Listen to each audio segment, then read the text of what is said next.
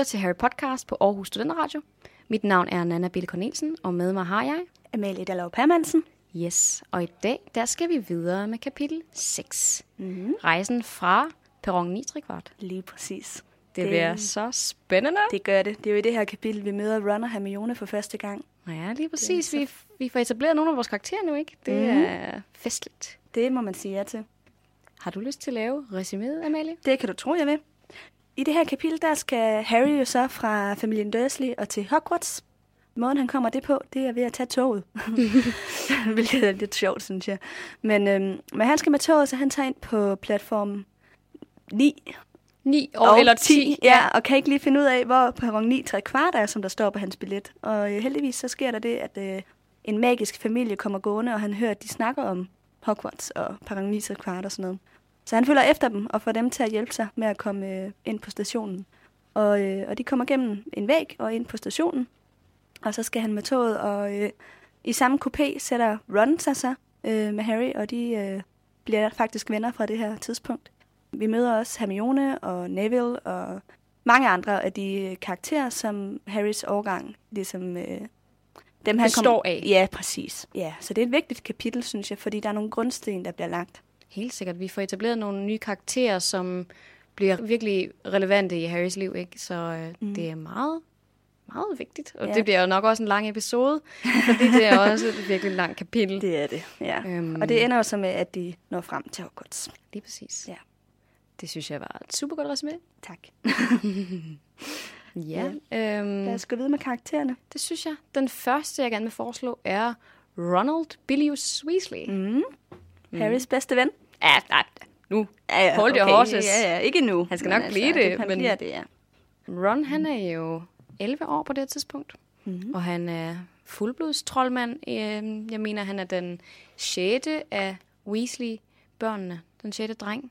Øhm, og han bliver beskrevet som havende flammende rødt hår.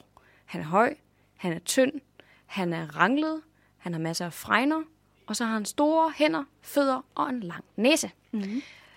Og den der lange næse, det kan jeg ikke rigtig forestille mig. Men det er nok, fordi man har set filmene så mange gange. Ja, man ser jo ham, skuespilleren, som, ja, som Robert Grint. Ja, jeg havde lige glemt, hvad han hed. Det er rigtigt. ja. ja, det går nok lidt sjovt.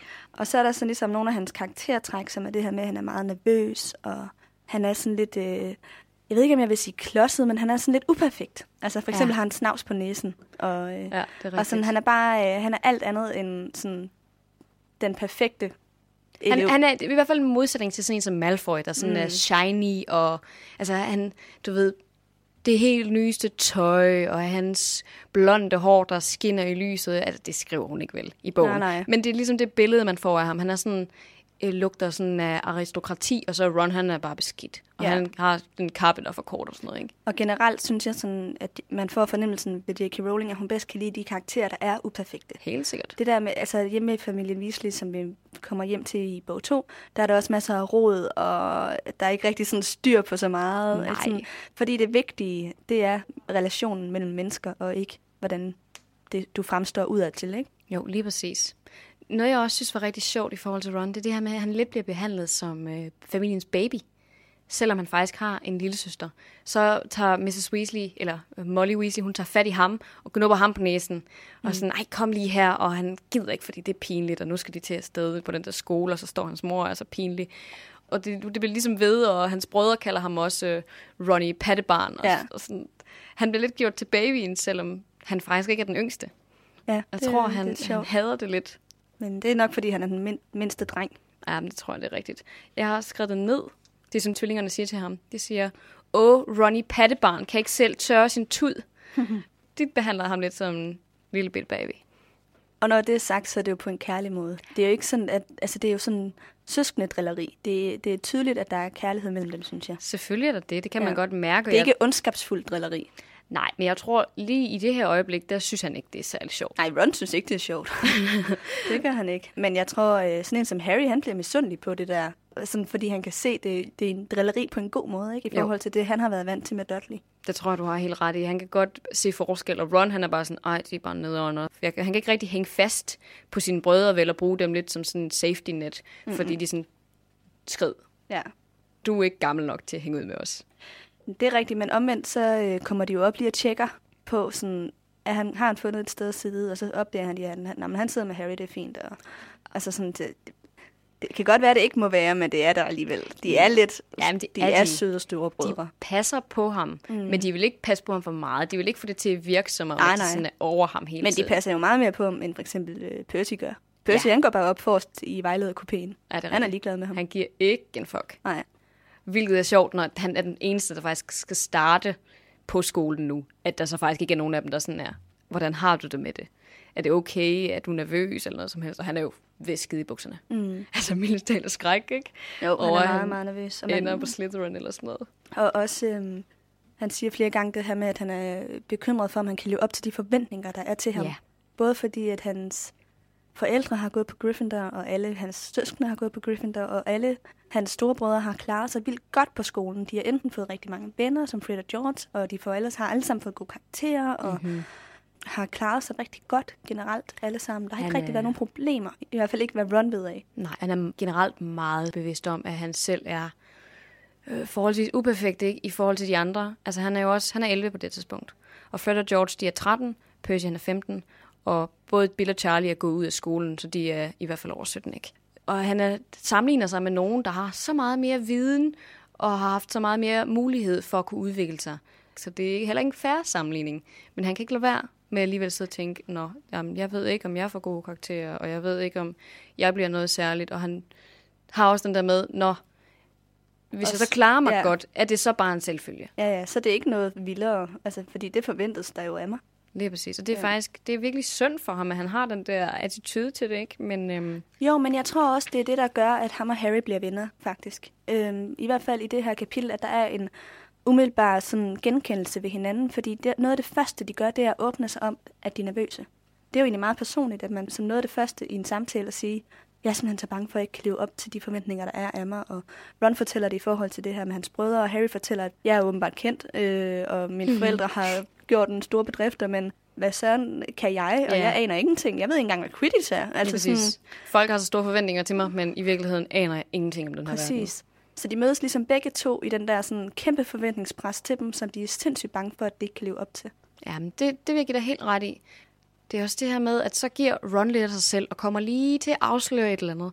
Uh, de har ikke så mange penge, eller yeah. han har fået den der madpakke med, det er lidt pinligt. Og så er Harrison straks klar og siger, jamen, jeg har også haft det skidt. Mm. Og giver også ud af sig selv, og også sådan, han kan godt mærke, at det er noget, som Ron er meget følsom omkring, men han tager ligesom bolden op og siger, prøv her, jeg kan totalt relatere til din oplevelse. Og det er jo sådan, man får venner, ikke? Fordi mm. man kan forstå hinanden. Ja, en gensidig forståelse. Helt sikkert. De jo ikke grin med hinanden. De tager ikke pis på hinanden. Det er ikke sådan, nå, fuck, hvor er det nederen. Du har ikke Nej. nogen penge. Du er godt nok en mega taber. Jeg synes faktisk, det var ret bemærkelsesværdigt, hvor hurtigt de var trygge ved hinanden. Ja. Det vil jeg ikke der ret i. Der kommer lidt par gange, hvor Ron ligesom tager den tilbage og sådan, åh mm. oh, nej, jeg sagde for meget. Mm. Men Harry, han er god til ligesom at sige, prøv her, jeg er der med dig. Så det er... ja, du skal ikke være pinlig over, at du er fattig, fordi det har jeg vokset op som hele mit liv. Eller sådan jeg det har er aldrig haft nu. noget. Ja. I forhold til det her med fattig, Ja. så er det jo også noget, som Ron han har mange issues med. At han skal arve alting, og blandt andet så arver han, øhm, hvad var det? Bills karpe, Percy's rotte, og så Charles tryllestav. Og så kommer vi selvfølgelig til det her med tryllestaven, ikke? Mm. For det var det, vi snakkede om i sidste kapitel. Man skal ikke have andres tryllestav. Man skal ikke have andre til at købe en sin tryllestav, fordi så får man ikke den rigtige tryllestav.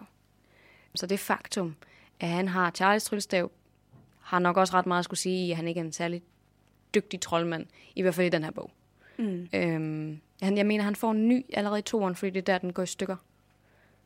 Ikke der, hvor de flyver bilen ind i den der, Nej, i men det der, store der, træ? der er hans forældre jo så sure på ham, så han får først en ny i slutningen af bogen, tror jeg. Jamen, det kan da godt være, Han skal ret. bruge en, en ødelagt tryllestav gennem hele bogen. Jo, men det er det, fordi den er jo knækket. Og Ja. det er derfor, at øh, Glitterik Smørhår... Nej, det navn, det var ikke godt på dansk. Ej, Øh, men det er derfor, at, at den øh, backfires, eller man skal sige, den Ja, ja, altså rammer, den slår tilbage. hukommelses øh, fjernelsesbevægelsen, hvad hedder det? Øh, Ja, Med, øh, øh, hvad hedder den? Det kan jeg ikke huske, men den der, hvor man fjerner øh, Hukommelsen. hukommelse, ikke? Ja, og den, den øh, ryger tilbage på mig selv, og det er jo fordi Rons tryllestav er, er gået stykker. i stykker. Så jeg mener først, Det er i i. slutningen af bog 2, at han får en ny. ja, der er så mange af de der små detaljer, man bare glemmer undervejs. Ja, ja, og man kan ikke huske alt jo. Nej, men Vi prøver på det, men... vi prøver, men vi kan jo ikke. Nej. Men Ron er fucking dårlig til magi. I Mm, både ja. den her og nummer to. Altså, mm. han, han, han, er jo, han er ikke exceptionel i hvert fald. Nej. I forhold til sådan en som Hermione. Og det kunne Det er godt rigtigt. have noget at gøre med den her tryllestav. Ja, men det er ikke, fordi Harry er bedre, synes jeg, i bog 1. Nej, det er han måske heller ikke, men jeg tror alligevel, at han har lidt mere succes end Ron, fordi mm. jeg tror altså, at den her tryllestav har noget effekt Det kan på godt hans evner. Ja, ja, men det har den helt sikkert. Men det er jo også bare meget sigende i forhold til det her med, at han ikke har sin egen identitet, føler han. Han er bare en af sine det er brødre. faktisk rigtigt. Ja, altså at han... Jeg er bare en af dem alle. Eller sådan. Han har ikke sin der egen er ikke noget, der er hans. Nej, Og, øh, og især ikke den her tryllestav. det er virkelig godt tænkt, faktisk. tak. Nej, men det Ja. havde jeg ikke lige overvejet, men det er en total god repræsentation af ham, ikke? Han, han ejer ikke noget, der ikke før har været nogen andres. Mm. Mm. Selv det tøj, han går i, Ja. har været hans brødres, ikke? Det er Jo. meget sigende. Jeg vil også gerne lige fortælle, hvad det er, hans tryllestav består af. Ja. Den er lavet af ask. Så har den det her enhjørningehår, som stikker ud af spidsen. Og så er den 12 inches, eller 12 tommer lang. Så det er så Charlies gamle tryllestav. Han får en senere, og jeg mener, den er lidt længere. 14 tommer. Du skal ikke sidde og grine. Nej, jeg kan ikke. Jeg kan godt se det der smil, der bare siger, penis. Ja. Nej, det var fra sidste episode. Nå. Øhm, har du mere til Run? Øhm, måske lidt i forhold til, øhm, i forhold til Hermione. Ja. Fordi, nej, hvor kan han bare ikke lide Hermione overhovedet. og man kan jo også godt lidt forstå det, fordi hun kommer også ind og sætter dem virkelig bare på plads og er sådan, Nå, så vis mig, hvad det er, du kan med, med det her trylleri. Og så virker hans besværgelse jo ikke, og han sidder bare og bliver sådan, fucking bitch. Skrid med dig. Jeg synes altså en kommentar øh, om, øh, jeg håber ikke, vi kommer på samme kollega, er ret sjovt. Det kan være, Ja. ja. vi skal finde den. Jeg tror, jeg Øhm, har noteret den ned et eller andet sted. Ja. Øhm, jo, jeg har fundet den nu. Uanset hvilket kollegium jeg kommer på, så håber jeg ikke, at hun skal bo der, bemærkede Ron. Ja, den synes jeg er sjov. Ja, men det er den virkelig også. Også der, da hun øh, går fra kopien anden gang, så så der også sådan Ron glode rasende efter hende. og bare sådan, ej, vil du godt bare skride. Ja. Det er bare virkelig sjovt, ikke? i forhold til, hvordan de senere kommer til at få det med hinanden. At han virkelig hader hende på det tidspunkt. Ja, det, de har ikke sådan et super godt første møde. Nej, de har ikke en særlig god kemi. Og det er nok fordi Ron han er mega nervøs, og fordi Hermione også er mega nervøs. Mm, og de ja. begge to er super selvbevidste. Ja. Jeg, jeg tror virkelig, hun, øh, at hun bliver misforstået, fordi jeg synes, det er meget tydeligt, at hun er helt vildt bange og nervøs for, om hun også kan passe ind på den her skole. Mm-hmm. Og hvor at Harry og Ron ligesom bonder over den her nervøsitet, så bliver hun misforstået som bedrevidende, fordi det er den må- måde, hendes nervøsitet udfolder sig på. Lige så hun, øhm, ja, i stedet for... det der med, at hun taler i rivende fart og bare jakker en masse informationer af sig på meget kort tid. Og sådan, uh, se alt det her, jeg ved og sådan noget. Fordi så kan hun ligesom beskytte sig selv bag den her viden og være sådan, okay, det mindste har jeg forberedt mig. Men jeg kan heller ikke lade være med at tænke på, at nu er det her jo fra Harrys synspunkt. Ja. Og vi har jo før snakket om, at han er 11 år, og han er måske en lidt øhm, ikke altid lige troværdig fortæller. Nej. Så jeg kan ikke lade være med at tænke, om Hermione er så slem, som Harry gør hende til. Nej, det kan du godt have øhm, ret i måske. Det kan godt være, at nogle af de ting, hun siger, bliver misforstået af Harry. For eksempel, at det her med, at hun har læst alle bøgerne, det synes han jo er bedre viden, at hun kommer der og siger, at nu ja. jeg er mega forberedt. Men i virkeligheden siger hun jo, at jeg er så bange, at jeg har læst dem alle sammen bare på at have en lille forudsætning for at vide, hvad det her går ud på. Ikke? Lige præcis. Det er også svært for os som læsere at vide præcis, hvilket tonefald det er sagt. Også, altså, vi får selvfølgelig den der kommentar med, at hun siger, siger det helt i rivende fart, Mm. og virkelig bare får kørt nogle, øh, noget information af sig. Og det tyder jo også på noget nervøsitet, ikke? Jo, Men øh, men hun siger også, øh, hun kommer ind til dem igen, det gør hun nemlig. efter de faktisk lidt, hun er ligesom blevet smidt ud. Og så kommer hun ind igen for at sige, at øh, "Nå, men I skal, nu skal I til at øh, klæde om til jeres Hogwarts-kapper. Og de bliver sådan lidt, hvorfor kommer du herind for at sige det? Og så siger hun, mm. det er fordi alle de andre er pattebørn. Ja, det var så sjovt. Men, men der tænkte jeg bare sådan, det var jo også et kæmpe øh, sådan eksempel på, at hun, hun er mega selvbevidst. ja, hun hungrer bare efter ligesom at finde nogen, hun kan være venner med, ikke? Jo. Og så øh, er de bare sådan, hvorfor kommer du her? Hva, Men det var også, fordi hun kommer ind, og så siger hun, øh, undskyld mig, har I lige været i gang med en slåskamp eller hvad? Og så er det sådan, øh, nej, det var faktisk Skabbers rotten. det var ikke os. Og så er hun sådan, nå, tag jer til jeres kapper på, og forresten, så du også beskidt på næsen. De misforstår hinanden, fordi hun er- kommer også og er sådan lidt, ej, I skal altså ikke slås, vel? Og så bliver de sådan mega fornærmet og sådan, jamen det gør vi heller ikke, så smut. Ja, Altså, de går totalt galt af hinanden. Både Harry og Ron og så Hermione. ikke? De, Jo, øh, Det, er, det gør de. Det der er noget skævt. miskommunikation der. Ja. Det kan godt som om, vi skulle til at snakke om Hermione. Jamen, det har vi jo lidt allerede gjort, kan Ja. man sige. Jeg må heller lige Øhm. finde hende. Hun hedder Hermione Jean Granger.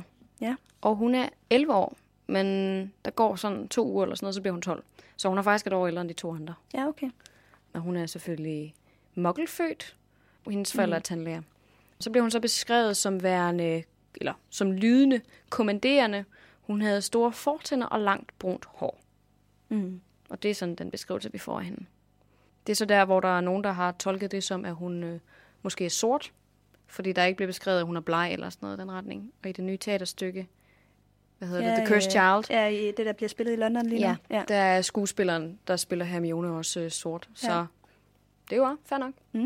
Øhm, Jamen, det er jo et valg fra instruktørens side, kan man sige. At mm. hun øh, blev hvid i øh, film 1, og dermed Ja. resten af serien. Ja. Jeg vil også sige, at Emma Watson, hun spiller hende godt. Ja, ja. Det er den måde, jeg i hvert fald ser Hermione på. Men det er jo det der med, at man altid sætter sig selv ind i karakteren.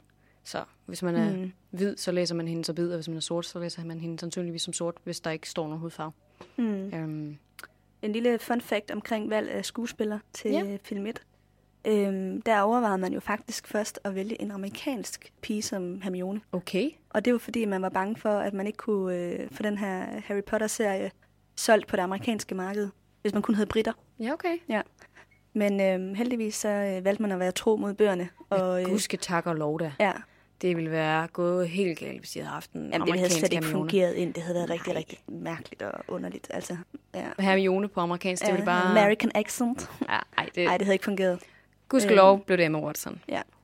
Øhm, men ellers så, øh, hun har meget sådan en take charge, lederattitude. Nogen ville måske øh, våge at kalde det bossy. Det gør vi ikke. men, fordi at Ja. det er et nederen ord. Men hun, er, hun er meget direkte, og hun tager ligesom øh, tæten, når der skal gøres et eller andet. Det er blandt andet også her, hvor hun hjælper Neville med at finde sin tusse. Ja, i stedet for at kalde hende bossy, kunne man jo også kalde hende initiativrig. Ja, det er rigtigt. Altså, jeg tænker mere i forhold til, at hun er sådan meget direkte. Hun er meget sådan, går lige på.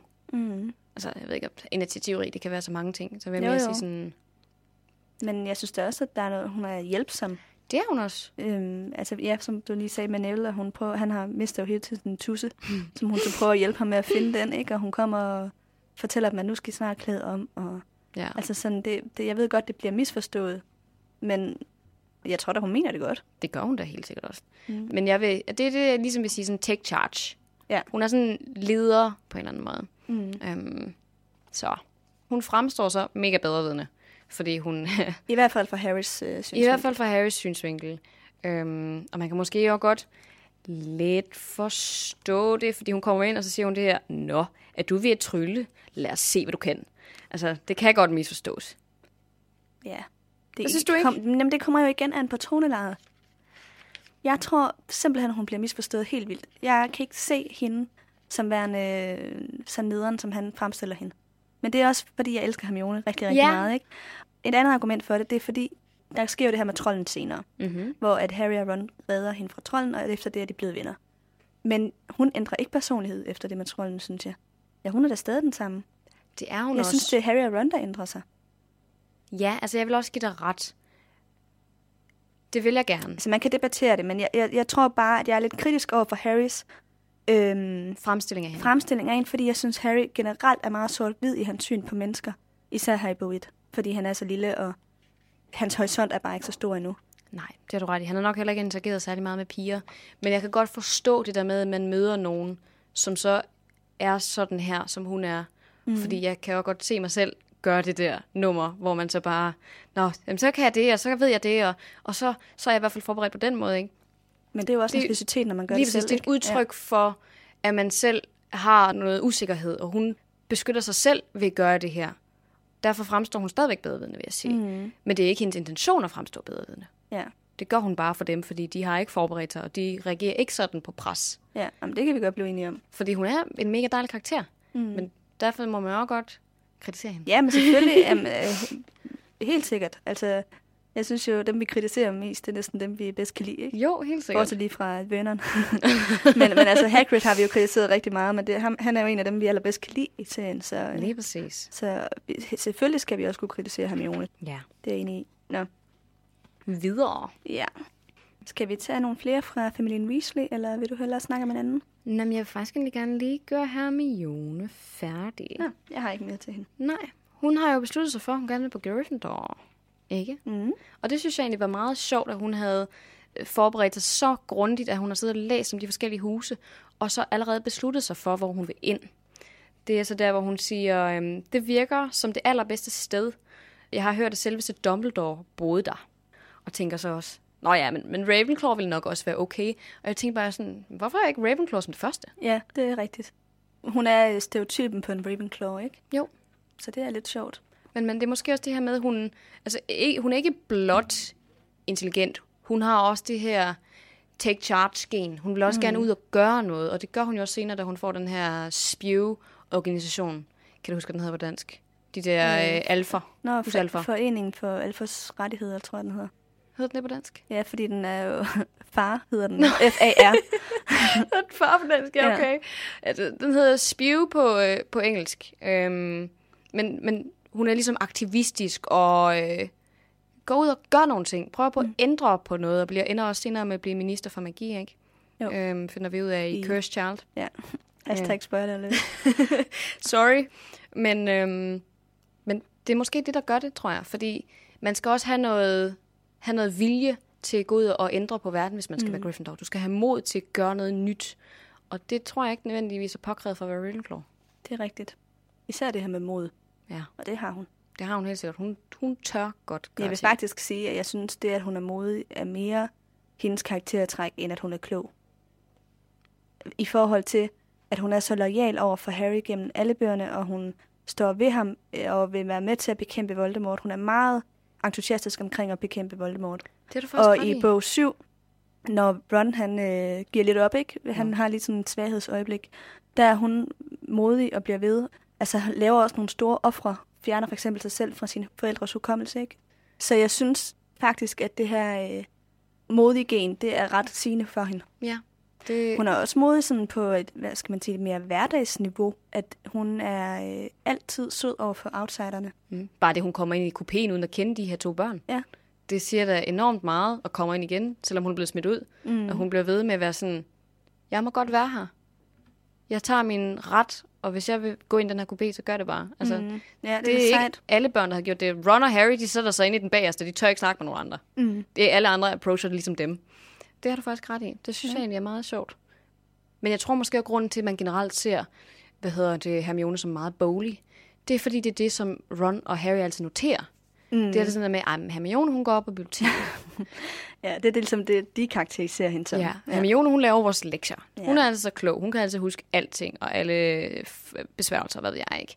Men i virkeligheden, så tror jeg faktisk, du har ret i, at hun egentlig er modig Mm. i højere grad, end man lige sådan tænker. Mm. Og det er food for thought. Ja, lige præcis. Meget interessant, faktisk. Så lad os gå videre med nogle af personerne fra Weasley-familien. Ja, jeg foreslår Fred og George Mm. mm. som de Jeg første. er vild med den humor. Det, Ron er også sjov, men Fred og George, altså deres humor, det er jo fantastisk. De er så søde. Ja. De er så søde. Der er nogle øh, ret gode jokes. For eksempel den her øh, med toiletsædet, den vil jeg gerne lige finde. En fløjtelyd. Skynd jer, sagde jeres mor, og de tre drenge steg på toget. De lænede sig ud af vinduet, så hun kunne kysse dem farvel, og deres lille søster begyndte at græde. Lad nu være med det, Ginny. Vi sender dig en masse uler. Og vi sender dig også et toiletsæde fra Hogwarts. Ja, det er rigtigt. Ja. Det er fordi, de også tidligere i kapitlet, der siger deres mor, Molly Weasley, nu skal I ikke til at springe et toilet i luften den her gang, eller sådan noget. Please, jeg gider ikke have nogen uler om det. Så Sådan, Ej, det er da godt nok en god idé, mor. Ja. yes. Og så har jeg en lille sjov note til det, fordi i sidste kapitel, da Harry han ligger i hospitalsfløjen, der sender de ham rent faktisk et toiletsæde. Ja. de følger faktisk op på det. De følger faktisk op på det, Ja. og det havde jeg glemt. Men så var jeg lige om bagved og læse sidste kapitel og tænkte, gud. Nå. Mm. Jamen, øh, okay. De, øh, de står ved det, de siger. Det gør de virkelig. Ja. Noget andet, jeg også synes var rigtig sjovt øh, og rigtig sigende for deres humor, det er det her, hvor at, øh, de er på vej ind igennem øh, muren til perron øh, 9 kvart. Nå ja. hvor at de så starter på den her joke med, at deres mor ikke kan kende forskel på dem. Så siger øh, Molly, at Fred, vil du ikke gå først, eller et eller andet den retning. Og så siger han så, hvordan kan du kalde dig selv for en ordentlig mor, når du ikke engang kan kende os fra hinanden? Og så siger Molly, undskyld George, min skat. Og så siger Fred så, det er bare for sjov, jeg er Fred. Og så løber han bare igennem den der mur. Ja, det er simpelthen så griner. Det er så sjovt, at de bliver ved med at lave den der samme joke fra nu, og så igennem alle syv bøger med, ej, men du kan aldrig kende forskel på et mor. Og det kan hun jo godt. Mm. Hun har altid ret. så jeg tror egentlig, hun bare er sådan lidt, jeg ved udmærket godt, du er Fred. Okay, men hun, hvad kalder man det, humor? Dem lidt, ikke? Mm. Med den der dårlige humor. Øhm, det, det er så sjovt. De har virkelig mange gode juice. Øhm, og som jeg sagde tidligere, så er de 13 år, så det er to år ældre end Ron og Harry. Og de er født øh, den 1. april. Nå? Ja, vidste du ikke det? Nej, det vidste jeg ikke, at de var fra 1. april. Nej, det er de. Mm. Altså April's Fool's ja, Day. ja, april snart. Dagen. jeg tror ikke, vi har den navn for det. Eller, Jo, nej, april snart. Ja, ja, men hedder dagen aprils dag. Nå, nej, det gør den ikke. 1. april hedder det bare. Ja, ja. Og så har vi den der majkat. Nå ja, 1. maj. Ja. ja det er der ikke rigtig nogen, der bruger. Nej, faktisk ikke. Men, øh, men nej. April Fool's Day mm. er de født på. Og det er nok ikke et tilfælde. Det tror jeg ikke. Det, der er mange af sådan nogle både datoer og navne og sådan noget, som ikke er så tilfældige. Alle Weasley-navne, det er også fra middelalderen. Og sådan for eksempel Arthur, som er deres far, han er opkaldt efter Arthur, som med ridderne om det runde bord. Og Percy var så en af ridderne, og de andre, det er sådan nogle enten konger eller andre sådan storslåede, magtfulde mennesker i middelalderen. Det er meget sjovt. Ja. Det er totalt gennemtænkt.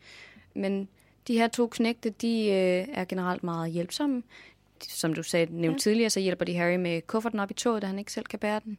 Og de er meget direkte. De er meget øh, udadvendte, hvis man kan sige det sådan, og lader egentlig generelt til at have rigtig mange venner.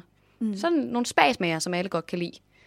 Hvilket jeg også tror, Ron misunder dem lidt måske. Ja, ja, han, han ser jo simpelthen sindssygt meget op til de her store brødre. De er sjove og har venner og er dygtige, ikke? Ja. Altså, de er jo også heldige, ikke? Fordi de har jo hinanden, kan man sige, i forhold til ham, som jo så er alene.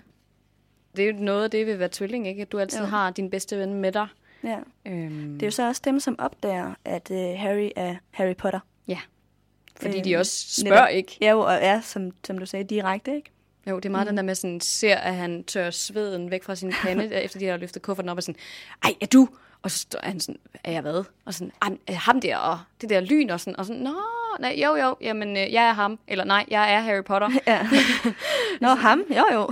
jo, det, jo, det er mig. Og så Ja. sådan, nej, okay, jamen, meget interessant. Og så går de ud og fortæller resten af familien om det, ikke? Og Ja. så står Molly der sådan, I skal ikke gå op til ham og spørge om det. Stop det. Ja. Lad være med at genere ham. Han er ikke et dy- dyr i zoologisk have. ja.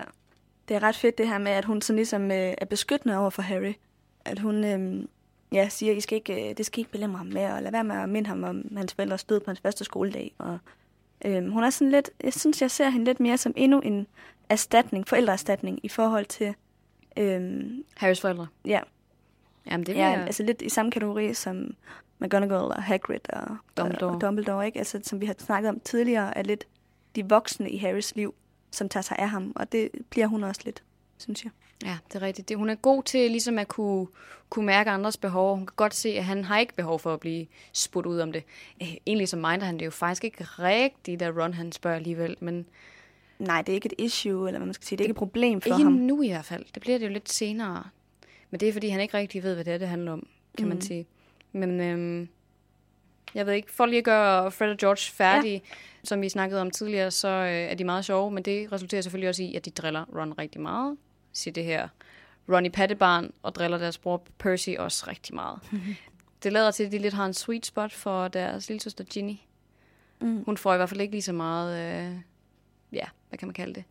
Bøvl. Lige så mange jokes. Nej. Ikke nu. Eh, nej, ikke nu, det er rigtigt.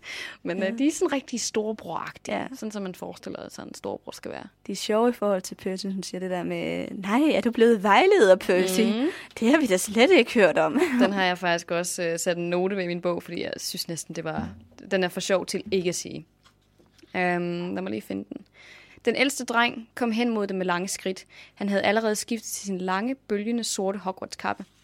Harry lagde mærke til, at han havde et skinnende sølvskilt med bogstavet P fastgjort på brystet. Jeg har ikke så meget tid, mor, sagde han. Jeg skal sidde op foran. De ældste vejledere har to kopier for sig selv. Åh, er du blevet vejleder, Percy? sagde en af tvillingerne med påtaget overrasket mine. Det skulle du have fortalt os. Vi anede slet, slet ikke noget om det. Jo, jeg synes, at han snakkede om det, sagde den anden tvilling. En gang, eller to gange, eller hundrede gange, eller uafbrudt hele sommerferien. de er bare så sjove. Mm. Det er altså virkelig komisk. Ja. Øhm, jeg har ikke mere til de to. Nej. Men jeg synes, det er oplagt lige at gå videre til Percy, nu vi lige har nævnt ham. Ja. Han er jo blevet vejleder, og øhm, man får sådan lidt fornemmelsen af, at han er sådan lidt snobbet, eller i hvert fald sådan lidt bedrevidende allerede her fra første kapitel. Han er, Han er meget seriøs i hvert fald, vil jeg sige. Ja, og sådan meget ambitiøs, fornemmer man. Altså, han er meget alvorlig. Det er han. Øhm, Han tager, altså, jeg ved, det hænger sandsynligvis også sammen med, at han er meget ansvar, ansvarsfuld og intellektuel. Men man kan godt mærke, at han ligesom vægter nogle ting højere end nødvendigvis en familie. Det der med, at han stikker af, inden de faktisk når rigtigt at sige farvel. Ikke, for ja, han har familie. knap nok tid til at sige farvel til sin mor og, Ja, og lille søster, ikke? det er præcis. Skifter tøj som den første næsten, og render rundt med det der P for perfekt på, øhm, Ja. på sin kappe, ikke? Og man er sådan, okay, take a chill pill. Ja. Ikke, han er kun 15, for fanden. Slap nu lige Ja, lidt ja. af. Øh, men han, han går meget op i sådan det her med øh, image og at vise, at han ligesom har noget status, ikke? Ja. Man kan sige, nu er jeg nok, eller vi er nok også lidt faret, at vi ved, hvordan at han udvikler sig senere hen i bøgerne, ikke? Men det kommer vi jo tilbage til. Ja, det er rigtigt. Man synes i hvert fald allerede her, man lidt man får sådan en vibe af, han føler, at han er lidt bedre end resten af familien. Han bryder Ja. sig ikke om det der rygte, som de har blandt andre fuldblods troldmænd. Nej, præcis. Øhm, har du mere til Percy? Nej. Nej. Jeg vil gerne lige notere, at han hedder Ignatius til mellemnavn. For det er bare lidt sjovt. Mm. Der er mange af dem, der har lidt nogle sjove mellemnavn. Ja.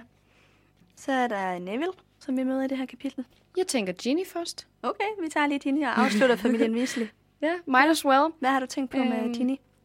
Jamen, jeg synes bare, det er sjovt, at vi møder hende allerede nu, ikke? At hun kommer med så tidligt i bogen. Øhm, fordi hun får jo en meget stor rolle senere, og ender jo også med at blive gift med Harry. Mm. Øh, så at hun ligesom er den første person, han noterer sig på vej ind til Hogwarts Expressen, det synes jeg var meget sjovt. Mm. Hun blev beskrevet som øh, en lille pige. Hun er 10 år på det her tidspunkt, så hun er et år yngre end ham. Så lille er hun jo heller ikke. Øh, hun har flammende rødt hår, ligesom resten af familien. Og så vil hun rigtig gerne med sine brødre ind på Hogwarts.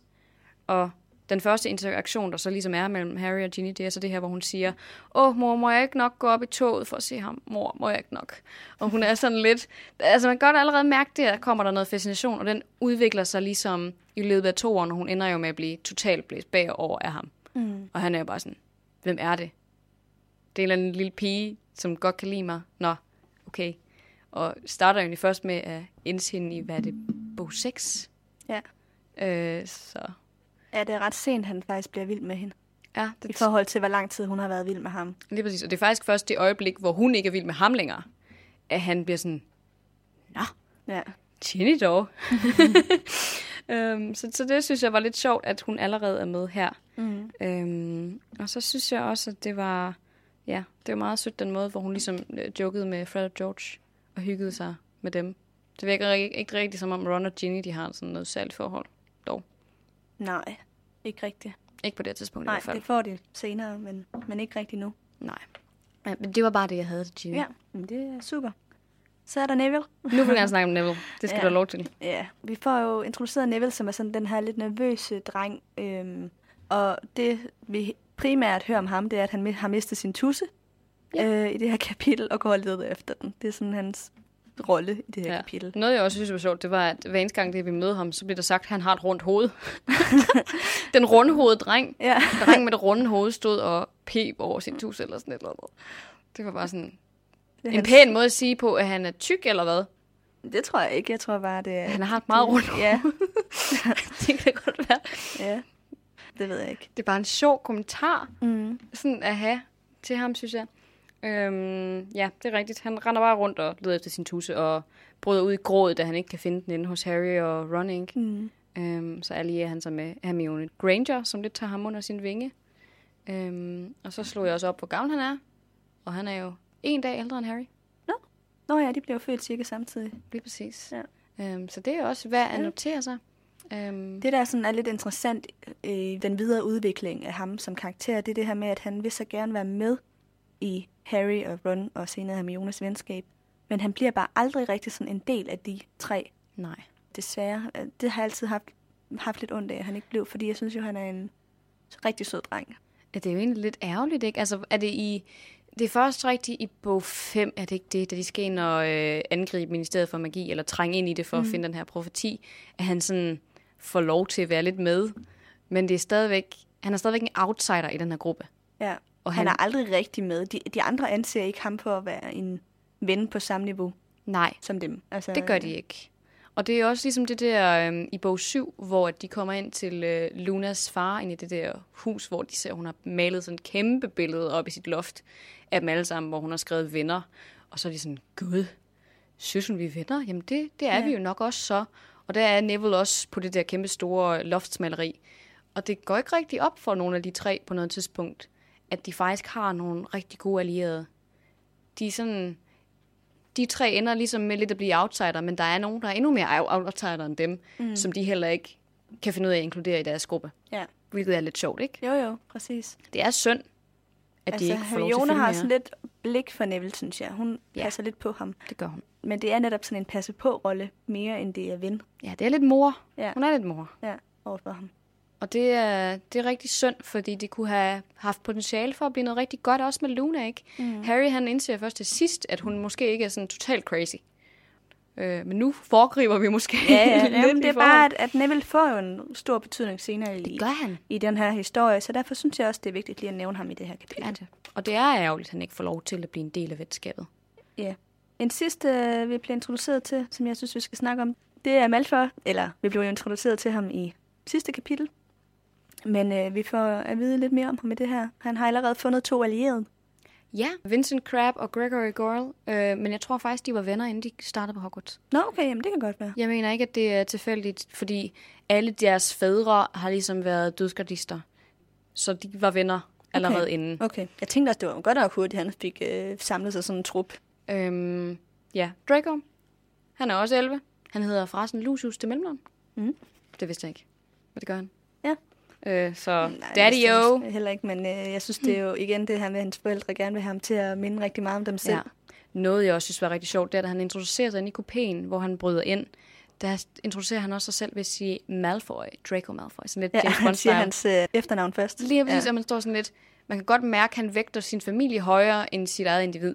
Ja, ja, jamen det, ja. Det er, når han identificerer sig gennem hans Malfoy-navn. Ja, det er tydeligt, at det handler mere om, om familien så meget andet, ikke? Øhm, men han opsøger jo Harry på toget, fordi han får at vide, at Harry Potter sidder inde i den her kopé, sidder, ser, at han sidder der sammen med, med Ron, og han forsøger så ligesom at etablere et venskab. Altså, Nå, men jeg skal nok vise dig, hvem det er, man skal hænge ud med i den her troldmandsverden, fordi du ved det jo tydeligvis ikke selv. Og Harry, han afviser ham, fordi han kan godt mærke, at han er mega nederen over for Ron, og han siger nogle grimme ting om Rons familie. Blandt andet, at øh, Weasley-familien de har for mange børn, og at mm. øh, de ikke giver dem nok mad eller sådan et eller andet. Og jeg synes faktisk, det er ret sejt, at Harry han kan stå imod det der. Altså, jeg mener, at, at der er så mange, sådan, som, hvis man er lidt nervøs eller sådan noget, som ligesom hopper med den, de kan mærke, er den populære, eller den, Den stærke. den stærke, ja, måske mere den stærke, ikke? Altså, så, så hopper man ligesom med på den vogn. Det er vel også Ja. derfor, at Voldemort kunne samle så mange tilhængere, ikke? Ja, det er rigtigt. Øhm, så det er bare, at, at det viser også, at Harry på en eller anden sted har, har nogle værdier, som vægter højere end at være med hos Malfoy. Ja. Men jeg vil sige, han har jo allerede været udsat for det her mobberi, og det her med, at der er nogen, der er mere populære end andre. Og så tror jeg også automatisk, hvis man har stået som outsideren, så tager man også afstand til dem, der har den der mobberolle. Han har jo godt kendt Dudley. Mm. Han ved godt, hvordan det ser ud, når folk, de... Øh, ja, Det er rigtigt, men der er jo de nogen, der bliver øh, altså omvendt, ikke? At hvis de selv er blevet mobbet tidligere, så bliver de forfærdelige senere hen. ja, For eksempel, øh, ja, hvis du er blevet mobbet i, i folkeskolen, er der nogle gange nogen på gymnasiet, der udvikler sig som sådan nogle... bæster. Ja. Jamen, Altså- det er måske rigtigt. Der, altså, eller, eller senere, ikke? Øh, Voksenmobber. Ja, voksenmobber. Hvis du, at du har haft en, en hård barndom og ungdom, og så er du, bliver du voksen og kommer ud på arbejdsmarkedet, og så er du måske en af dem, der er rigtig slemme på jobbet. Ja, Øhm, det kan godt være, du har ret. Altså, jeg- jeg ved det. Nu siger jeg også bare noget, ikke? Men altså, jeg mener bare, at det ikke er selvsagt, at bare fordi man ved, hvad det vil sige at blive mobbet, at man så ikke selv kommer til det. nej, Men jeg synes, det er dejligt, at han ikke hopper med på den der. det er virkelig det, Det er så vigtigt. Jeg tror også, noget af grunden til, at han ikke gør det, det er, fordi han allerede har dannet en alliance med Ron på det tidspunkt. Og de har så Ja. mange flere fællesnævnere. De har så meget mere til fælles, end han har med Malfoy. Han brød ikke så ikke om Malfoy fra start af, da han mødte ham. man kan sige, at det her det er jo hans andet møde med Velføje. Så, så det er jo, han har også allerede en forudindtaget holdning, da han møder Malfoy nu, om at dig kan jeg ikke lide. Ja, Så præcis. det er selvfølgelig også med til, at han fravælger Malfoy. Lige præcis. Han har jo mødt for eksempel sådan en som Hagrid. Hagrid var den første, der ligesom viste venlighed over for ham. Så det, at Malfoy disser ham, viser også yderligere, okay, dem, som er venlige over for mig, er nogen, som du ikke kan lide. Så hvorfor skulle jeg kunne Så lide passer dig? vi jo nok ikke sammen. Nej, ja, lige præcis. ja, men det er nemlig lige det. Ja, Øhm, Ron har lige været venlig over for Harry, ikke? og så Jo. Det er så han Ron, og så er det jo klart, at så gider Harry ikke være venner med. Nej, og altså, han, Malfoy, han kommer også ind med den her attitude om, jeg ved bedst, og jeg ved, hvilke kollegier jeg skal på, og min familie har mange penge, og der er nogen, som jeg ikke bryder mig om. Og selvfølgelig tager han en afstand fra sådan en type karakter som Draco, fordi hvem vil ikke? Mm. Altså, hvis du er meget øhm, let påvirkelig, som ja, måske ikke Crab og Goyle, fordi de er jo i forvejen inde i det der miljø, men andre, mm. så kan det godt være, at man vil følge med. Men, men jeg tror, Harry han har prøvet nok af det der allerede, ja. Til at vide, det gider han sgu ikke. Han er blevet hårdhudet. Ja, Ja. det er han. Men jeg har noget information Ja. i forhold til den her lille episode. Spændende. Ja, fordi der er jo en grund til, at Malfoy går ind og opsøger Harry i første omgang. Man tænker måske, hvorfor skulle han det? Det giver ikke rigtig mening. Hvorfor skulle han opsøge Harry Potter, som fik Voldemort til falde? Men det er fordi, der gik en teori om, efter Voldemort faldt, at Harry var en endnu bedre og mørkere troldmand end Voldemort. Hvilket var grunden til, at han overlevede Voldemort. Så han skulle ligesom erstatte ham som den næste Mm. store, onde troldmand. Hvem troede det? Det troede dødsgardisterne. Okay. Eller nogle af dødsgardisterne gjorde. Blandt andet Lucius Malfoy, som er Draco Malfoys far. Og det har Draco selvfølgelig fået at vide derhjemme. Og da han så finder ud af, at Harry er på det her tog, så tænker han, Nå ja, jamen det kan da godt være, at jeg lige skal gå hen og blive venner med ham, hvis det er rigtigt. Øh, og så kan han informere sin far om det, og måske også endda imponere ham Mm. over, at han har snakket med, med Harry Potter, hvis det så er sandt, at han er den næste Voldemort. Øhm, så det er derfor, han Det opsøger ham. er ja, Han, spændende. han finder jo så hurtigt ud af, at Harry Det er ikke han er ikke. den- Ja. Nej, tydeligvis ikke, når han Ja. hænger ud med Ron Weasley. Ja, og ikke mennesker. rigtig har nogen onde sådan, tendenser. Ja, man kan jo godt fake sådan noget, ikke? Men, Men, jo, jo, men, det, ja, ja, men han, han minder jo ikke om Voldemort. Nej, det gør han ikke. Og det er også at vælge Ron som allieret Ja. af alle. Mm. Det er ikke særlig Voldemort-agtigt. Men det er sjovt, at dødskadisterne har haft den teori Ja. i starten, ikke? At Harry var en De- nyere og bedre version af Voldemort. Lige præcis, de eller har lige gået sådan og håbet lidt, og det er måske også grunden til, at de ikke har let efter Voldemort, fordi de var sådan, Nå ja, men hvis Harry han er den næste, Og måske også grund til, at Harry ikke er blevet slået ihjel. Det kunne også godt være. Mm. Han er så også blevet beskyttet nok af at være hjemme ved familien Dursley. Det er rigtigt. Men food for thought også. Øhm, Nu har jeg lidt et sidespring. ja, Er det i orden? selvfølgelig. Det er fordi, på det her tog, der får Harry jo, øh, der han køber en masse slik, og jeg har forresten fundet ud af, at han køber for cirka 29 kroner, hvilket er en utrolig billig slikvogn, Ja. når han kan få Det er, så meget 90, slik. det er jo 90'erne. det er 90. Der kostede et stykke slik en halv kroner. Eller Det sådan er noget. rigtigt nok. Men der er der i noget af det her slik et, et, øh, en lille papir med information om Dumbledore. Ja, chokoladeugle. Nej, chokoladefrøen, undskyld. Ja, lige præcis. Og så står der bare noget, jeg altså lige undrer mig over, at han øh, er blevet kendt for de der, der er dum, og så ikke mindst sit alkymistiske arbejde med partneren Nicolas Flamel. Og så står der for øvrigt, han holder kammermusik og bowling. det er meget sjovt. Nej, men det her med partneren Nicolas Flamel, jeg kunne ikke lade være med at tænke over ordet partneren. Du tænker i forhold til, at øh, Dumbledore er gay? Mm. Kan de have haft et forhold? Jeg ved, jeg ved, altså det er bare en teori, jeg har, ikke? Men det er bare ordet partner. Jeg kan godt, jeg kan godt som- forstå, hvad du mener, men jeg tror ikke, det er Ellers så ville jeg have skrevet vennen eller kollegaen eller sådan noget. Men Nicolas Flamel er gift. Ja, men Men man kan godt kvinde- være biseksuel.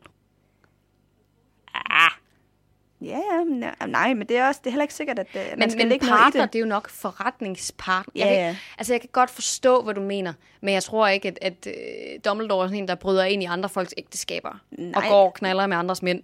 Nå, det nej, skal han har jo været gift med hende der... øh, Pernille, eller hvad hun hedder. Pernille, I ret mange år, det er rigtigt. Ja, Ja, det- ej, ja, det, ja, det er også bare en teori, jeg lige kom på, men jeg tænkte bare over, at jeg vide, om der har været romantiske følelser indblandet. Jamen, det kan da godt være. Altså, vi, det kan godt være, at Nicolas Flamel har et åbent forhold. De er, han er trods alt 600 år gammel. Man kan sige, at det er mange år med den samme kvinde. Ja. Så det kunne godt være, at de to havde en aftale om. Ja. Lad os se, hvad der ellers er. Det, altså, jeg tror, hvis man er 600 år gammel, så har man også tid til at eksperimentere i hvert fald. Det har man. Men, men det, Det har jeg aldrig overvejet. Nej. Det kan da godt være. Ja. Ja. Altså, jeg tror også, at Dumbledore, han er sådan lidt frisk. Ja. Så det, måske har jeg Ja. lavet lidt noget swingerklub.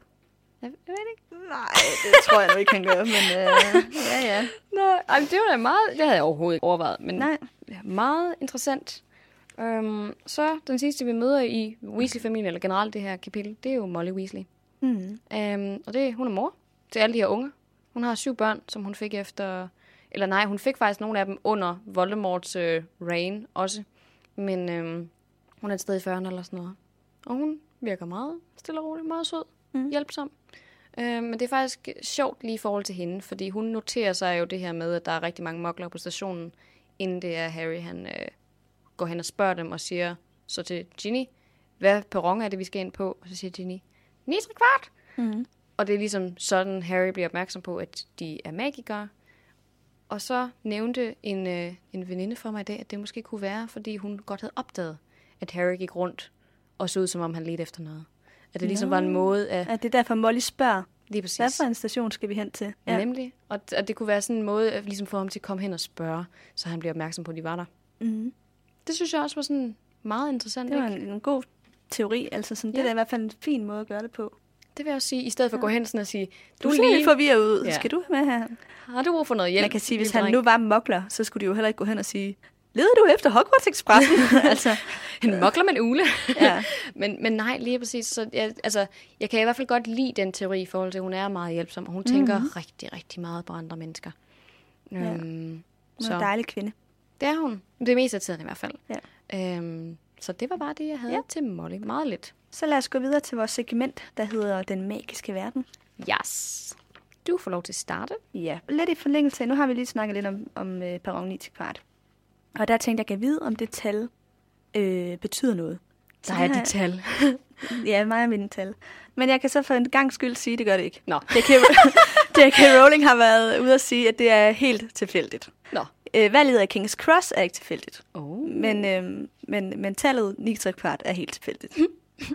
øhm, Nu fik du lige bygget mine forventninger Ja, ja. op, og jeg sidder bare sådan, er det et primtal? Ja. Er det, er det ja, noget til? Nå. Ja, nej, det er det ikke. Nå. Det er tilfældigt. Men noget andet, jeg fandt ud af omkring King's Cross, det er, at øh, J.K. Rowling har fortalt, at øh, for at sikre, at moklerne ikke finder den her perron, Mm-hmm. så er der øh, ministerieansatte i moklertøj, som går rundt, altså den dag, de skal med Hogwarts Expressen, og den dag, de kommer hjem fra Hog- Hogwarts Expressen, fordi der er jo nogle af de her troldmænd, der ikke er så gode til at skjule, at de er troldmænd. Mm-hmm. Øhm, Badedragte og sådan Folk noget. går rundt ja. i underligt tøj nogle gange, de har uler, de mm. har Mm. måske rotter og frøer og alle mulige ting med, ikke? Øhm, og som Molly nævner, vi skal Ja. ind på den perron 9 til kvart, ikke? Altså sådan, der vil være nogen, der opdager, at der er et eller andet underligt Ja. i gang.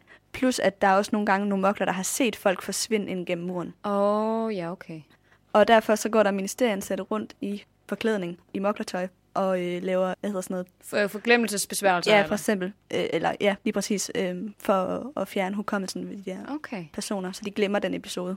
Men det undrer mig så, at der ikke er nogen, der opdager, at Harry går rundt og spørger folk, hvor toget, der går kl. 11, er henne, og hvor platformen er henne. At der ikke er nogen, der kommer op og sådan lige siger, hey lille dreng, Det er den vej, det er lige derovre. Ja. Altså, der er ikke nogen, der sådan lige er ops på, at der går en 11-årig rundt, og for det, det er det, de er. De er jo 11, de nye elever. Det er jo dem, der ikke ved det. Mm. Så Jeg tror, at øh, Harry er et enestående tilfælde. Jeg tror normalt, så kommer de med deres forældre. jamen, det tror jeg Eller har fået forklaret. Øh, jeg tænker, Hermione har sikkert fået et brev fra øh, McGonagall, hvor der står, fordi at Sikkert. hun er jo mørkler, hvor skulle hun vide fra, hvordan hun kommer ned på perronen, ikke?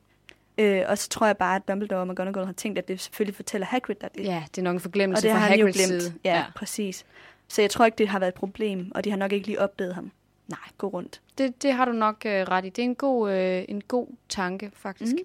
Og godt, at der er nogen, der ligesom holder lidt øje med sagerne. Ja, ja. Der, de laver alligevel lidt de der ministeriet for magi, ikke? Jo.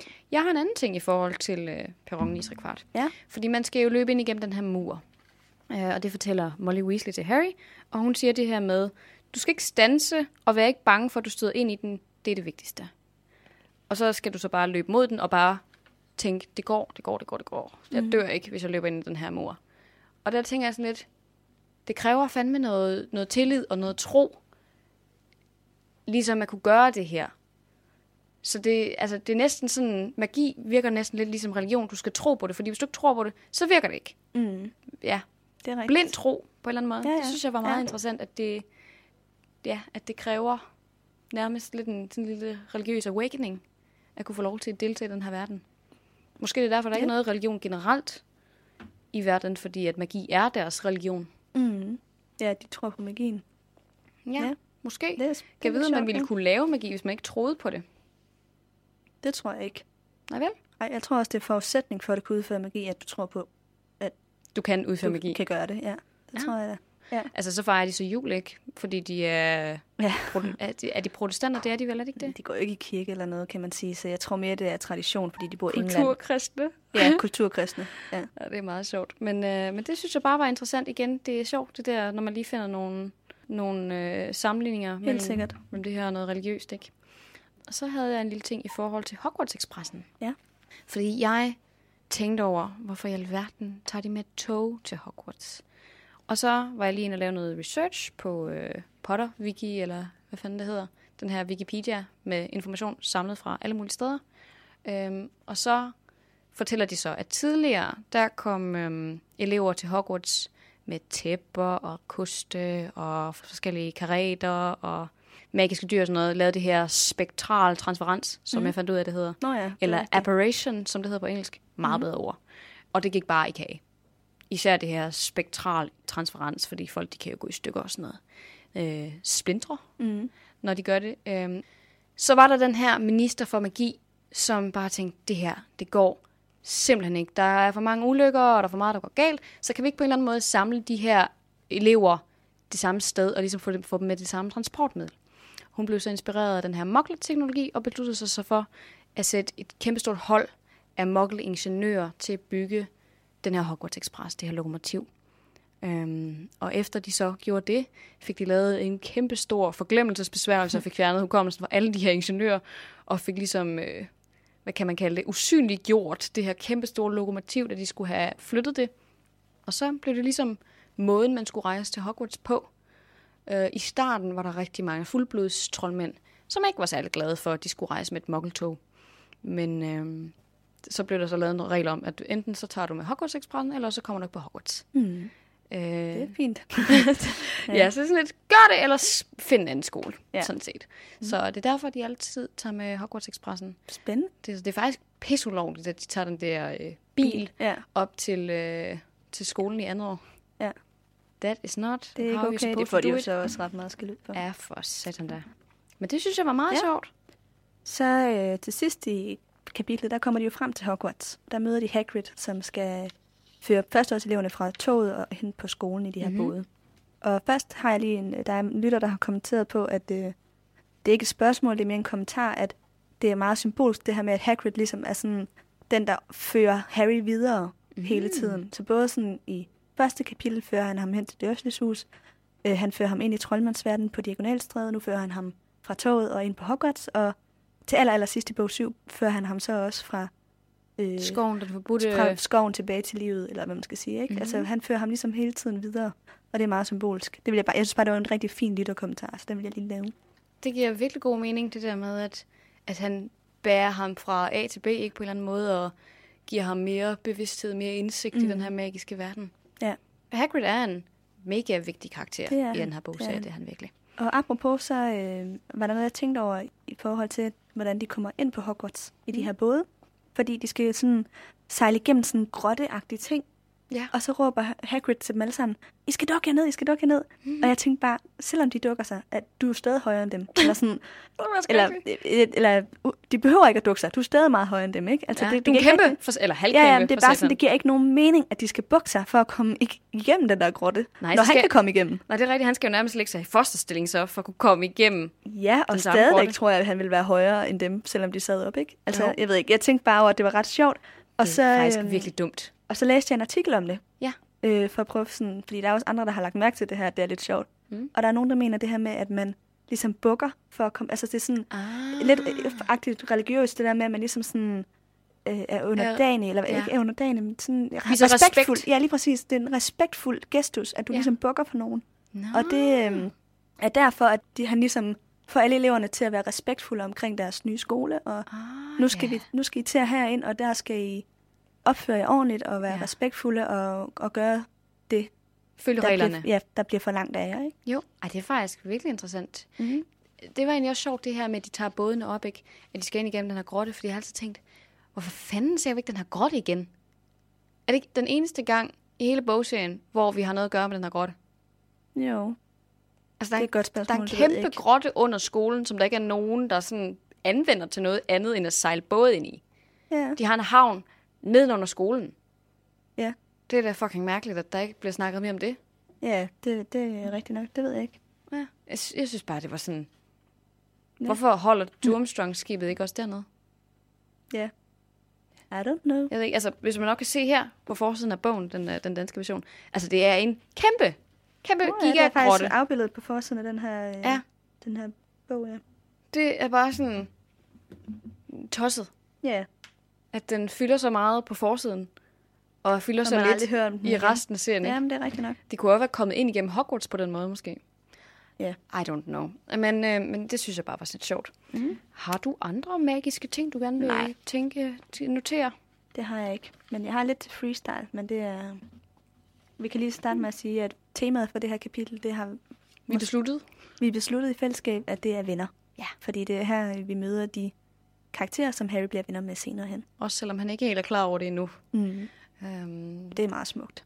ja, det er det i hvert fald. Altså især så sker der det her med Ron, og de bonder jo instantly. Det er jo mm. med det samme, de finder ud af, at de har noget til fælles. Fordi de begge to er så nervøse og så bekymrede omkring den her skole. Ja. Fordi det er egentlig ikke, at fordi deres opvækst har været særlig ens. Ron har jo vokset op i en virkelig kærlig familie, hvor han mm. har, han har jo ikke nødvendigvis fået alt, hvad han ønsker sig materielt set, men han har fået alt den kærlighed, som han kunne have haft behov for. Ja, Øh, og Harry, sige. der er det jo direkte modsat. Mm. Han har jo aldrig fået noget som helst foræret. Hverken emotionelt Nej, eller nej. materielt. Eller materielt, nej.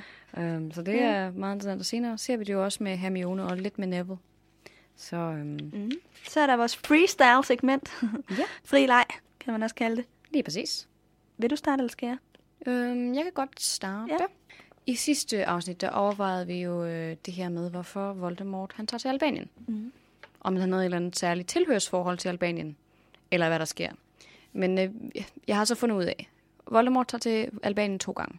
Han tager til Albanien efter 1981, da han bliver nærmest næsten slået ihjel af Harry. Jeg ved aldrig helt, hvad jeg skal kalde det. Han bliver til sådan et spøgelse Ja. slået i sin egen krop eller sådan et eller andet. Øhm, og så efter den her bog, De Vise Sten, der tager han igen til Albanien, fordi der bliver han slået ud af Quirrells krop, efter at Harry vinder over ham. Så det er begge gange til Albanien. Og årsagen til det kunne godt skyldes øhm, Helena Ravenclaw. Fordi der er nemlig det her spøgelse på Øh, Hogwarts. datteren til... Rowena Ja, Ravenclaw, ja. lige præcis. Der er det her spøgelse på Hogwarts, der hedder The Grey Lady, eller Den Grå Dame. Og øh, det er så datteren til den ene grundlægger af skolen, Rowena Ravenclaw. Hun hedder så Helena Ravenclaw, hende her, mm. pigen. Øhm, og hendes mor var en meget kendt heks, og hun havde sådan et eller andet diadem, som gjorde en mere intellektuel Ja, kører en klogere, ja, tror jeg. gav en noget visdom, hvis man havde bare det der diadem. Og hun var meget jaloux på sin mor, og hun var så intellektuel, og så øh, anerkendt af hele den her troldmandsverden, så hun stjal det her diadem og flygtede så til Albanien. Mm. Og taget en eller anden skov det der diadem, eller hvad ved jeg. Øhm, gemte det så også i den der skov.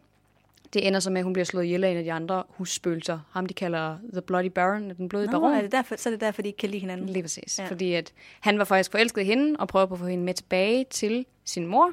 Hun nægter, han slår hende ihjel. Han bliver rigtig ked af det over, at han har slået hende ihjel. Slår sig selv ihjel. Så okay. derfor de begge to er blevet spøgelser på Hogwarts. Men det der diadem bliver så liggende i Albanien. Og Voldemort får så senere lukket Helena Ravenclaws spøgelse til at fortælle ham, at det ligger i Albanien, og det er så der, hvor han tager ned og finder det, og senere gør det til et Horcrux. Mm. Så det kan være årsag til, at han ja, har valgt det. At han har en eller anden tilknytning til, Lige til præcis. den skov, der er. Han ved, den er sikker, han ved, det er rigtig langt væk. Han ved, der er ikke nogen, der kommer derhen. Ja, for der er ikke andre, der har fundet det der diadem jo. Så. Nemlig. Altså det viser sig så, både Quirrell og, hvad hedder han, øh, Peter Pettigrew, finder så den der skov. Jo, men Peter Pettigrew, han ved jo, at han måske er i Albanien. Fordi han har da hørt... Han har jo... Hørt han, rygter, eller hvad? Jamen, han har da hørt, at Quirrell finder ham i Albanien. Ja, det er selvfølgelig rigtigt. Så det, han- tænker nok, kan jeg vide, om han stadig er der? eller om han så også er taget derned igen? Eller? Det er da også dumt, at han tager det samme sted hen igen. Ja, Det er da dumt, at der ikke er nogen, der leder efter det er ham. smart i forhold til, at dødskardisterne kan finde ham. Men det er ikke så smart i forhold til, at Fønixorden kunne have fundet ham. Hvorfor er der heller ikke nogen af dem, der leder efter ham på Ja, det det er tidspunkt? også dumt. Det, det kunne, altså, han, de, kunne, de kunne have slået ham ihjel meget hurtigere. Ja, helt sikkert. De kunne bare have let efter ham. Det øjeblik, hvor han forsvinder ud af Quarles krop, ikke? Og så bare har gjort den ende på det hele. Mm. Det jo mega svagt. Hvad med dig? Hvad har du Jamen, til jeg, øh, jeg, har, jeg har fundet ud af lidt omkring øh, familien Weasleys fremtid. Okay.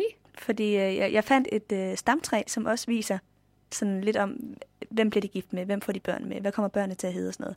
Og nu har jeg bare lige valgt nogen ud, for der var jo rigtig, rigtig mange. De er jo mange børn, og hvor mange koner og mand og Mm, ja, børn og sådan noget. Ja, men noget jeg sådan tænkte over, som jeg synes var sjovt, det er, at Percy kalder sin første fødte datter for Molly, Mm. opkaldt efter deres mor, ikke? Og øh, George, han bliver gift med Angelina Jones, mm. hende fra øh, Quidditch-holdet, som han er lidt nun på. Ja. Og deres første fødte barn bliver kaldt Fred. ja, det overrasker. Jeg får det faktisk helt dårligt nu, Ja. når du sidder og snakker om fremtiden. Mm. Jeg bliver sådan helt ked af det. Ja. Fordi Fred, han, som vi alle sammen godt ved, dør jo i Mm. bog 7. Desværre. Og det er stadigvæk tragisk. Um, Det er derfor, jeg synes, det er smukt, at deres første barn hedder Fred. Ja. Og jeg synes, det var lidt fedt, at han endte sammen med Angelina Jolie. Nej, Ja. ikke Angelina Jolie. Angelina Johnson. Ja. Ja. Det var det. Er der andre, du sådan lige har... Nej, altså der var mange, mange flere, det kan man jo gå ind og finde, men jeg, Ja. jeg tænkte, at det kunne hurtigt blive for langt. Ja. Vores Men- tre øh, hovedpersoner får jo også børn. Ja. Øh, og får faktisk flere børn. Jeg tror, at Ron og Hermione Jamen, får de har to. fået også flere, jeg har nævnt bare lige nogle. Okay. Øh, Ja, ja, ja, de får Hugo og Rose. ja, Rose, et eller Rose, andet. ja, Rose. Hun hedder Rose et eller andet. Rose... Øh, jeg kan ikke huske det. Det er sådan et dobbeltnavn. Ja. Men, men ja, der er, og de er gode til generelt at navngive deres børn efter hinanden, så det er meget De er sødt. ikke så opfindsomme i forhold til, Nej. at Harry og Ginny's børn er James og Albus og, hvad er det nu sidste hedder? Lily. Ja. Øh, ja, det er rigtigt, det er Jeg, rigtigt. synes, jeg har altid synes, det var lidt creepy, at han navngav begge hans forældre ja. til hans børn. Det er det faktisk også lidt. Det er det også lidt. Men der, er jo, der har været meget tab ikke, i den her serie jo. generelt. Så det kan man måske heller ikke helt sætte sig ind i. Mm. Øhm, faktisk så hedder Ginny også Ginevra øh, Molly. Ja, det er rigtigt, det er hendes mellemnavn. Ja, så hun er også opkaldt efter sin mor. De Ja. er generelt, de, som du selv siger, er ret ukreative i forhold til navngivning af børn. Øhm, så det er meget sjovt. Ja. Har du mere freestyle? Nix. Okay, fordi så har jeg en sidste Nå. ting. Spændende. Ja. Hvad er det? Det er jo fordi, da vi møder Hermione inde i togkopien, der rappler hun som sagt en masse information af sig. Og hun siger det her med, jeg har allerede øvet nogle besværgelser, inden det var, vi startede. Og så sad jeg og tænkte, det lyder ret ulovligt. Fordi vi ved jo, at ministeriet de tillader ikke magi fra mindreårige. Øh, og vi ved, Harry kommer flere gange i problemer med det. Fordi han er den eneste i en moklerfamilie, så de ved jo ikke godt, det er ham, der er problemet. I en troldmandsfamilie ville de aldrig nogensinde kunne opdage det, fordi ministeriet ved ikke, hvem der laver magi, bare at der bliver lavet magi i nærheden af mindreårige. Øhm, så i en troldmandsfamilie forventer man ligesom, at forældrene de holder øje med deres børn og sikrer sig, at de ikke render rundt og laver magi. Mm. I Harrys tilfælde er der ikke nogen andre troldmænd, så de vil altid vide, at det er Harry, der laver magien. Mm. Medmindre der kommer nogle andre, som de ikke har registreret. Hermione, hun er mokler. Så hun bor i en mokkelfamilie. At hun så har lavet magi med sin tryllestav, er jo pretty obvious, at der ikke er nogen andre troldmænd i nærheden. Så jeg sad bare sådan og tænkte, hvordan fanden har hun ikke fået et brev, og hvor der er nogen, der har sagt, det må du altså ikke. Ja, altså... Jeg tror altså, at der er nogle lidt mildere regler, når du ikke er startet på Hogwarts endnu. Men med en tryllestav, Jamen, det er jo begrænset, hvor meget skade hun kan lave. det, ja, det siger du jo. Men hun er alligevel ret god, og hun har fået alle sine trylleformularer til virke. Og pointen med det her er jo heller ikke, om du kan lave skade, men mere om du bliver opdaget, Mm, kan man sige. det er rigtigt. Så jeg synes bare, det var sådan, det var bare sådan et, et eller andet hul i plottet på en eller anden måde, mm. at hun havde gjort det her, også fordi hun har læst hele deres pensum. Hun har læst alle bøgerne på forhånd, og hun ved godt, det er ulovligt. Hvis der er nogen i hele den her bogserie, der ved, hvad der er lovligt og ulovligt, så er det Hermione. Ja, altså det eneste, jeg kan forklare det med, det er, at de, hun ikke er startet på Hogwarts endnu, og derfor måske ikke bliver dømt for det endnu. Ja, okay. Jeg ved ikke, jeg synes bare, det lyder åndssvagt. Mm. Hun burde have vidst det. Altså man kan sige, at de bliver jo ikke straffet, når de kommer til at lave magi, hvor det ikke er meningen. Altså, Nej. og, og jeg er med på, at du mener, at det er anderledes her, fordi hun bruger tryllestaven, så det er åbenlyst med vilje, mm. at hun laver magi. Og hun ikke? afprøver besværgelser fra sine bøger. Ja, så det er lidt mere øh, åbenlyst, at hun gør noget forkert, ikke? Jo. Men, øh, men nej, jeg, jeg ved ikke... Øh, jeg tror, den eneste forklaring, jeg har, det er som sagt, at det er, fordi hun ikke er begyndt på skolen endnu. Ja. Altså igen, hvis det havde været en hver anden, hvis det havde været Harry, eller Ron for den sags skyld, så havde jeg bedre kunne forstå det, fordi de ved ikke de her ting, men Hermione, hun er altså godt klar over. Ja, hun ved godt, hun laver noget ulovligt. Lige præcis. Ja. Ja. Så det, det er lidt mærkeligt. Eller højst sandsynligt ved hun- ved hun det i hvert fald. Ja, det gør hun. Men øhm, Det kan være, at vi skal slutte af med citatet nu så. ja, det synes Ja. ja. jeg. Jeg har fundet et citat til i dag. Og jeg Spændende. synes, det bedste, vi kunne snakke om, det var da Hogwarts af alle steder. Det er så her til sidst, hvor alle børnene de bliver ført op til Hogwarts.